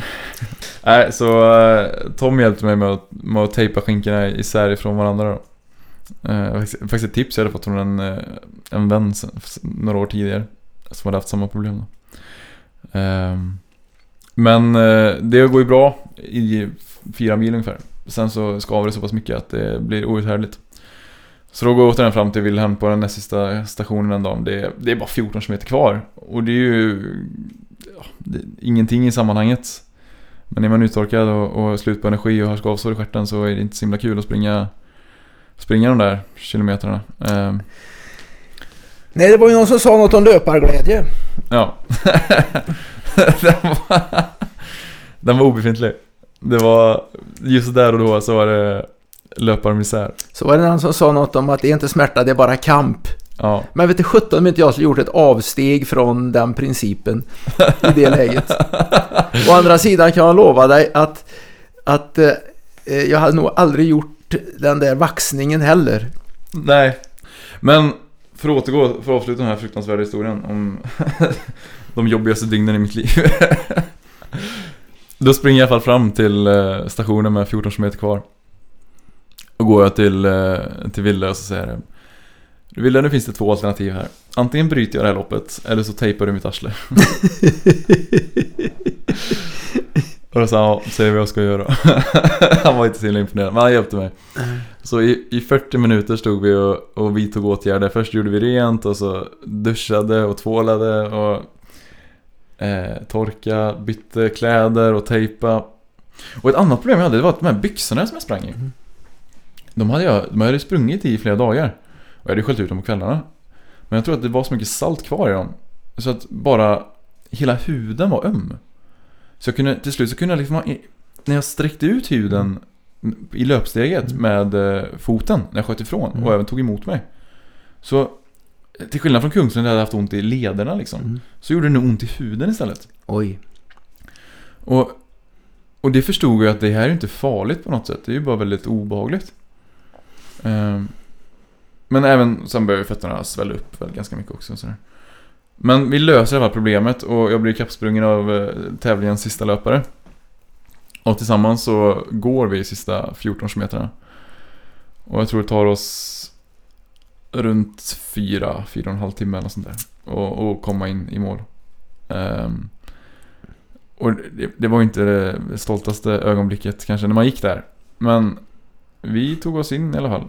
Med fördubblad omkrets runt eh, anklarna. Och, Oj och sen lyckades vi, jag i alla fall, lyckades fortsätta även de två sista dagarna.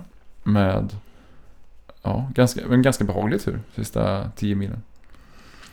Så, men det är det som är så konstigt, och det vet du också, det som är så himla märkligt med att springa långt, och även att cykla långt. Det är att allt kan ju vara helt åt helvete. Och, och du försöker att resonera dig till att det här kanske kan bli bättre. Men du kommer fram till att det kommer antagligen inte bli bättre. Men så blir det. Men det blir det. Varje gång blir det Ja. det. Det, det, är som att eh, ens livskärlek har gjort slut med en efter sju mil liksom. Och man är på botten och tänker det här kommer jag aldrig ta mig ur. Och sen tar det en kvart och så är livet jättebra. Ja. Kanske inte tar en kvart när en livskärlek har gjort slut. Men när man springer så kan du göra det. Ja, ja, det är... Det, det, jag brukar säga det att, eh, att i ultradistanslöpning så följer det väldigt mycket en cyklisk, en, sinuskurva. Det blir bättre, det går lite sämre, så går det bättre igen och så går det lite sämre. Men den sinuskurvan lutar svagt utför. Jag skulle säga att den lutar ganska brant utför. Ja, kanske det då. Men en sinuskurva är det... Ja, definitivt. En lutande sinuskurva. Ja, jo, givetvis. Men du kom faktiskt igenom detta. Mm, nu gjorde det. Och du bröt inte. Nej, och det är, det är tråkigt att sitta och vara stolt över att man för en gång skulle inte bröt. Men eh, så var det. Ja, men varför inte? Du övervann. Jag tror övervinnandet har en väldigt stor, eh, eh, kan jag säga, eh, kamppotential. Den som övervinner har ju vunnit väldigt mycket. Det låter som floskler här va, men nej, men det är faktiskt så. Alltså, Ja. för, att, för att vara inne på det som eh, du, för att citera min morfar, Eh, medan du ändå var inne på detta med det som har hänt dig innan i loppet. Så att det är inte svårt att skita när en röv var full, sa han. Att, men, om en har allting redan, det behövs ingen kamp. Det är bara att köra. Men den som...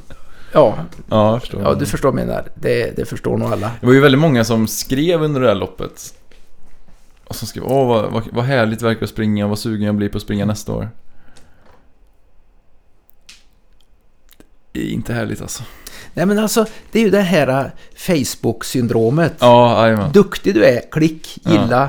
Hjärta till och med. Sån där Men det är ju kul uppskattning Det är liksom. kul med uppskattning. Det, det, det lever jag på. Det, mitt, mitt ständigt svultna ego kan ju aldrig få nog. Va?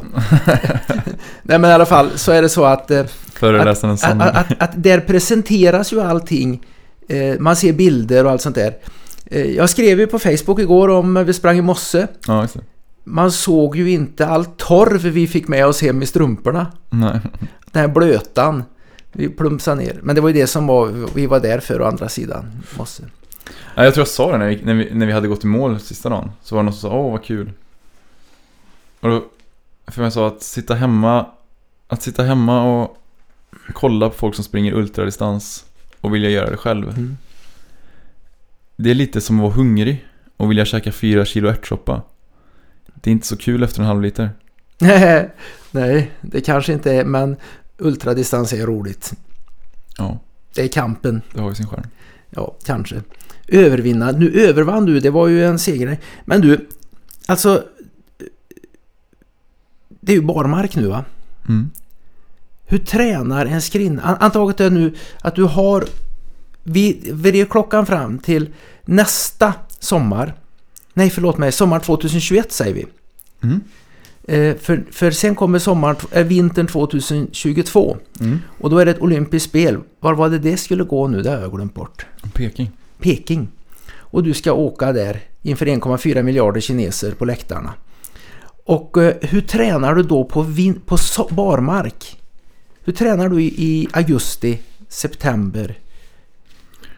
Ja, då kommer man ju gå in i en ganska högintensiv fas. Men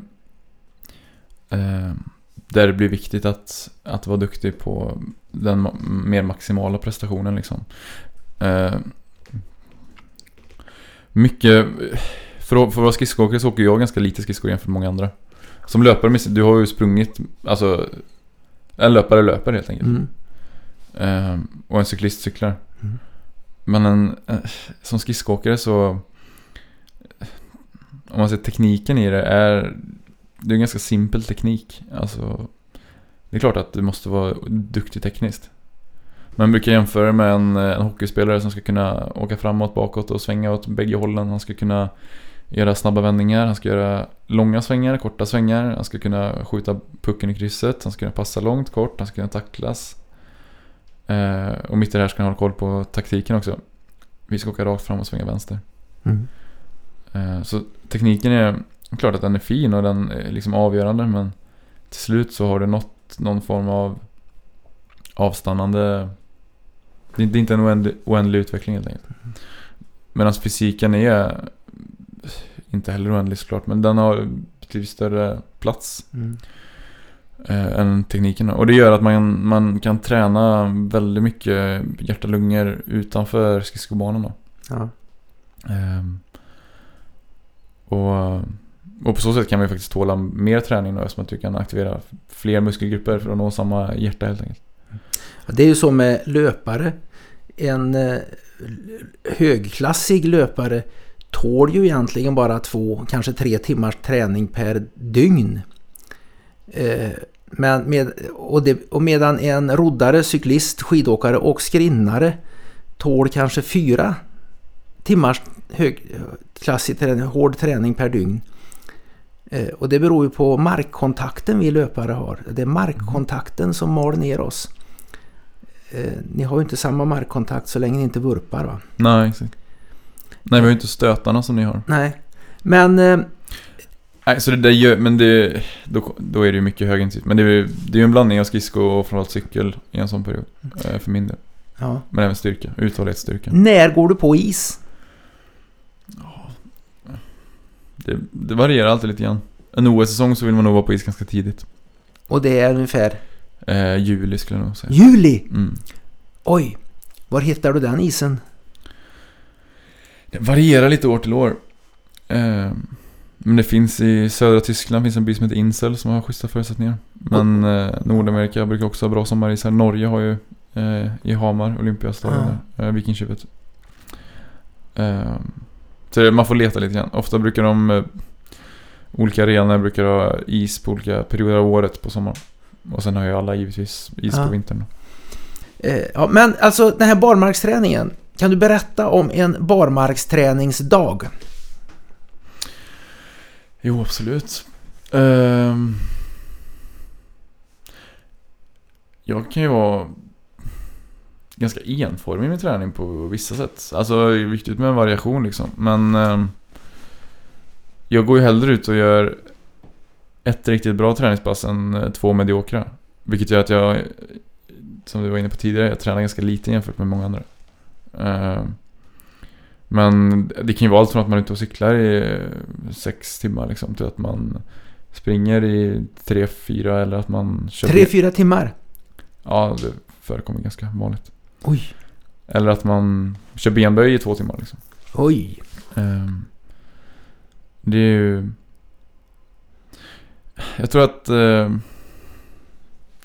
många tränar ganska, ganska mycket. Mycket, mycket olika saker. Man tränar spänst, man tränar maxstyrka, man tränar uthållighetsstyrka, man tränar grundkondition, man tränar intervaller, man tränar fartlek, man kör inlines, man cyklar. Ja, man gör diverse då. Medan eh, jag kanske mer fokuserar på en sak i taget lite grann. Mm. Ehm, för att det är det jag tror på. Ja. Så att eh, du tränar då alla dagar i veckan? Nej, inte. Det försöker undvika. Försöker undvika. Alltså, jag uppskattar ju tid liksom. Eh, ledig tid. Eh, och jag vill ha helg som alla andra. Ehm, så jag försöker ju träna så mycket som möjligt på vardagarna. Och sen försöker jag, framförallt på sommaren, vara ledig i helger då. Eh, och det är också ganska ovanligt. Det är inte så många som har två vilodagar i veckan. Nej. Men eh, jag har haft det de senaste åren. Och ja. Jag har ändå fått de resultaten jag har fått liksom. Ja, du har fått de resultat du har fått men eh, ja, jag ska inte säga mer. Du, du kan din egen kropp och din egen träning och psyke. Jag kan få mer, är det du försöker säga? En, en, en vinterdag då? En, eh, när det, sen vi- vi tar i, i november eller januari. Hur tränar du då? Januari är ju den här perioden precis innan de viktiga tävlingarna kommer. Och då är ju varje träningspass betydligt mer prioriterat. Då måste man ju i princip hålla väldigt hög kvalitet på det man gör. Och då, eh, då, då är man ju fys- fysiskt väldigt trött i en lång period. Det är mycket högintensivt. Eh, tuffa in- intervallpass som man kanske helst inte tänker på när man inte gör dem. Eh, för att det är ju väldigt jobbigt liksom. Ehm. Då är det ju en sån period, då tar man ju inte ut extra vilodagar i onödan liksom. Utan då, då gäller det ju att då ska formen bli så bra som möjligt. Då kör du sju dagar i veckan. Ja, absolut. Om jag kan det. Eh, Ja. Sen är det inte att man kan det för att kroppen orkar ju bara vad kroppen orkar. Ja. Um, medans ehm, ja, i en försäsong på en sommar då kan du då kan man vara ute och cykla i tre timmar till liksom. Eller Mm. springa ytterligare två timmar. Ja. Eh, och så kanske man kan fuska sig lite och springer man två timmar extra två dagar rad så kan man ta ut en extra vilodag. Men ehm, Två timmars löppass, det låter seriöst alltså. jo, det har man det som arbete liksom så så är det klart att man eh, ja, nej jag vet inte. Det här med seriositet, har du någonsin, nu har ju du alltid varit frånkopplad liksom hela landslagscirkusar och på gott och ont. Men som skridskoåkare har jag när man växte upp i alla fall, Från framförallt växte upp inom idrotten. Att för att folk skulle vilja stötta en, och nu snackar jag inte om sponsorer generellt, utan mer förbund. Eh, att det är väldigt viktigt att man visar sig seriös. Känner du igen det? Att man visar sig seriös för att få sponsorer, för Nej, att... för att, för, att få, för att få ingå i olika eh, idrottsprogram liksom. Ja, just det. Att man visar att man Ja. verkligen Mm. gör... Du, alltså som, jag har upplevt att man som idrottare, framförallt som individuell idrottare. Att du ska verkligen göra allt för att nå framgång i en idrott. För att ett, eh, ja, men ett förbund till exempel ska känna att de vill satsa på det. Ja. Och att din, eh, din insats alltid ska vara... Du får aldrig ha liksom... Eh, vad ska man säga? ja, det är ju många som trycker på underifrån så att säga. Som de lika gärna kan satsa på. Ja, men precis. Ja. Och i mitt fall så var jag ju väldigt ensam under min eh, aktiva karriär. Mm. Som, men som ultralöpare kan man säga den sträckte sig från... Jag började bli... Springa 100 kilometer då. Jag sprang första ultralopp 1979. Men som jag kan säga att nej, nu är det ultra som gäller. Punkt slut. Det var 1984. Mm. Och sen så sprang jag ju det eh, 1900-talet ut. Va? Det var ju först någon gång kring år 2000 som jag liksom kände att nej nu, nu springer jag bara. Nu, nu bryr jag mig inte längre om eh, resultat. Det. Eh, och, eh, men då var jag ju tämligen ensam. Ultra var inte utvecklat i Sverige. Och förbundet hade väl den uppfattningen att det här är ingenting vi ska direkt ägna oss åt. Men några måste ha eh, haft någon form av öga på det. För sen efter säga 2007, 8, 9 så har alltså Svenska Friidrottsförbundet blivit väldigt generösa mot ultradistans. Mm. Jag önskar nästan att det varit så på min tid, men då hade jag gärna haft med mig några stycken löpare av minst min klass också då. Ja, just det. Eh, nej, jag har sluppit alla de här press, jag har sluppit press, jag har sluppit press från sponsorer, Mm. jag har sluppit press från förbund, jag har sluppit press från tränare, jag har bara sprungit för att ha roligt. Jag tror, jag tror att det är någonting man, man missar mycket inom svensk elitidrott generellt. Att, att det, finns, det finns ju så många som vill bli duktiga idrottare. Ja, I alla idrotter i princip. Förutom skridskor kanske. Men, men i de flesta andra idrotter. Det finns ju otroligt många som har ambition. ja, Och sen kanske det inte är lika många som har förstått vad en elitidrottssatsning innebär rent eh, träningsmässigt eller professionellt heller då. Eh, men tack vare att det finns så många så tar man liksom bort eh, den aktives motivation är någonting som alltid ska tas för givet. ja. Och, och det är någonting som jag upplever att... Det var intressant. Man tar den aktives motivation för given, sa du. Mm, Det var väldigt intressant. du har aldrig tänkt på det? Jo, det har jag gjort. Men du satte ord på det. Jag har haft det i fel hjärnhalva för att få ord på det. Mm. Att man tar den aktives motivation för given.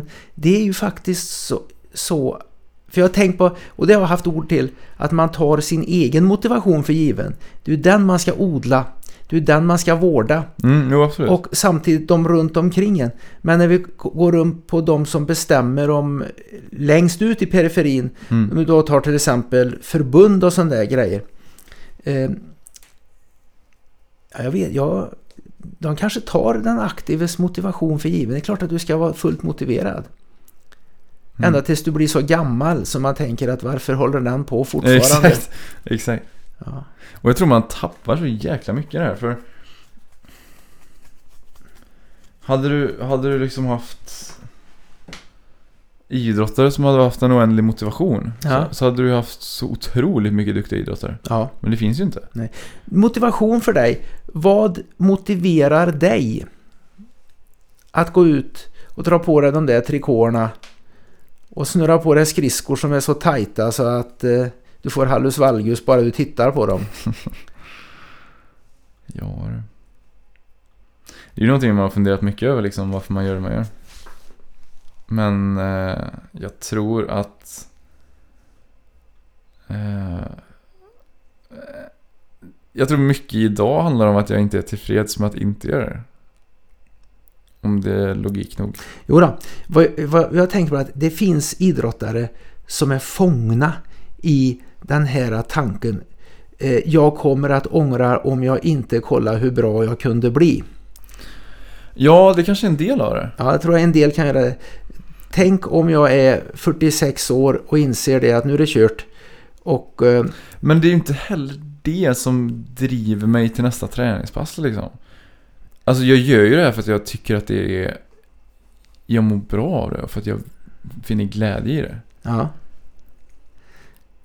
Sen är det klart att man ifrågasätter sig själv när man har skitit ner sig på, på en ett vandringsled. ja, Men...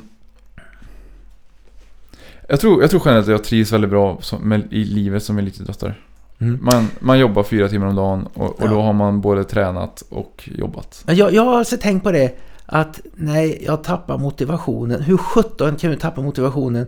Gå in och ställ dig på ett lager och plocka varor i åtta timmar om dagen, fem dagar i veckan. Eller lev det här livet istället eh, där du tränar fyra timmar om dagen och har lite mycket mera tid och gör en grej som du en gång i tiden tyckte var det roligaste som, fanns. Va?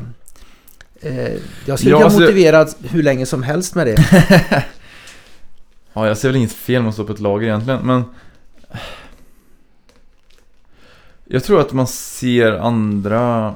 Jag tror att man lägger så mycket saker i en idrottssatsning som inte hör hemma i en idrottssatsning. För att, för att ta ett jättebra exempel så... Kollegor som liksom oroar sig mycket över... Man har så höga krav. Det, det är inte okej att vara... Det är inte okej att vara idrottare och säga att Nej men jag tycker bara att det är kul att åka runt på världscuper. Nej jag känner inte att jag behöver vinna. Det, det kan du inte säga som elitidrottare. Nej, det, Det- kan du inte. Det är ingen... Det, det, var min grej när jag höll på. Det var ju det att "Ah, det är inte så jävla viktigt att vinna. Men jag ska göra precis så gott jag kan. Ja. Och, och vinner jag inte så är det liksom att okej, inga problem. Och då, då tror man att man är en sån här förlorarattityd.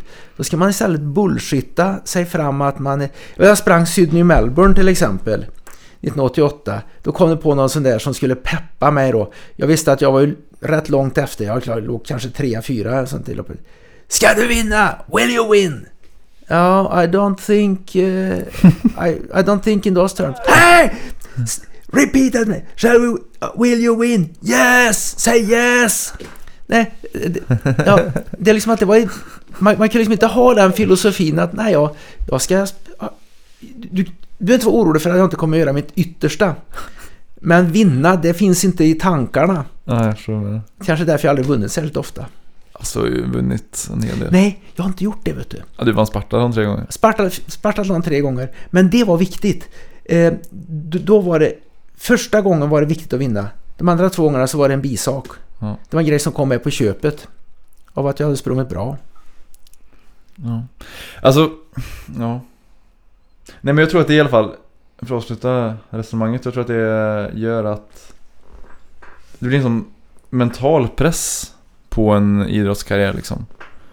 Som man inte orkar med och som du har dagligen. Att du alltid Mm. ifrågasätter liksom hur huruvida det du gör är tillräckligt och om känslan av det på träningen är rätt känsla liksom. Mm och om du är på väg åt rätt håll. Och, och det, det blir, jag tror att den stressen och pressen och tillsammans med alla valen som idrottare gör för de har blivit övertygade om att de behöver göra de här valen.